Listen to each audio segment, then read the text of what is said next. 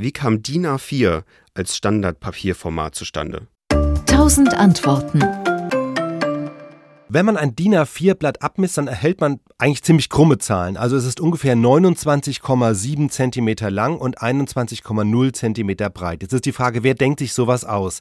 Und eigentlich sind das zwei Fragen. Warum genau diese Längen und warum genau dieses Seitenformat? Warum sind die Papierbögen nicht etwas breiter oder etwas länger? Und jetzt fange ich mal hinten an. Für das Seitenverhältnis gibt es einen ziemlich triftigen Grund. Wenn man ein DIN A4-Blatt halbiert oder faltet, dann entsteht ein DIN A5-Blatt. Und das hat genau die gleichen Proportionen wieder. Und wenn man das DIN A5-Blatt nochmal halbiert, dann hat man ein DIN A6-Blatt und diese DIN A6-Blätter haben wieder genau die gleichen Proportionen. Das ist natürlich praktisch und auch wichtig, denn wenn man den gleichen Inhalt auf ein kleineres Blatt drucken will oder einfach äh, auf einen Kopierer das verkleinern will, das ist wichtig dann, dass die Proportionen erhalten bleiben, denn sonst passt es ja nicht. Und das funktioniert nur bei einem ganz bestimmten Seitenverhältnis, nämlich dann, wenn sich Breite zu Länge verhalten wie 1 zu Wurzel 2. 2, also ungefähr 1 zu 1,41. Sobald die Seiten ein anderes Zahlenverhältnis haben, hat die halbierte Seite ein völlig anderes Format und dann passt es nicht mehr.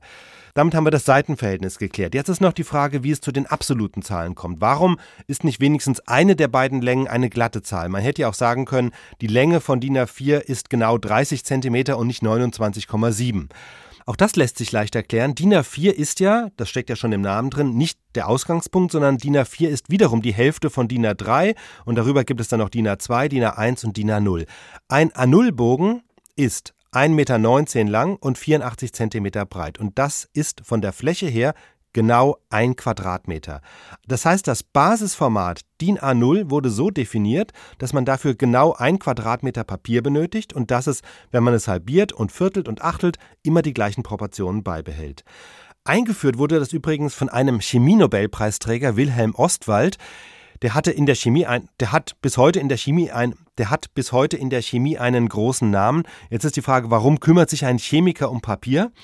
Dieser Ostwald war Mitbegründer eines Instituts, das sich 1911 das Ziel vorgenommen hat, das gesamte Wissen der Welt zu katalogisieren. Das heißt, einen weltweit einheitlichen Standard zu entwickeln, wie zum Beispiel Bibliotheken ihre Bestände katalogisieren.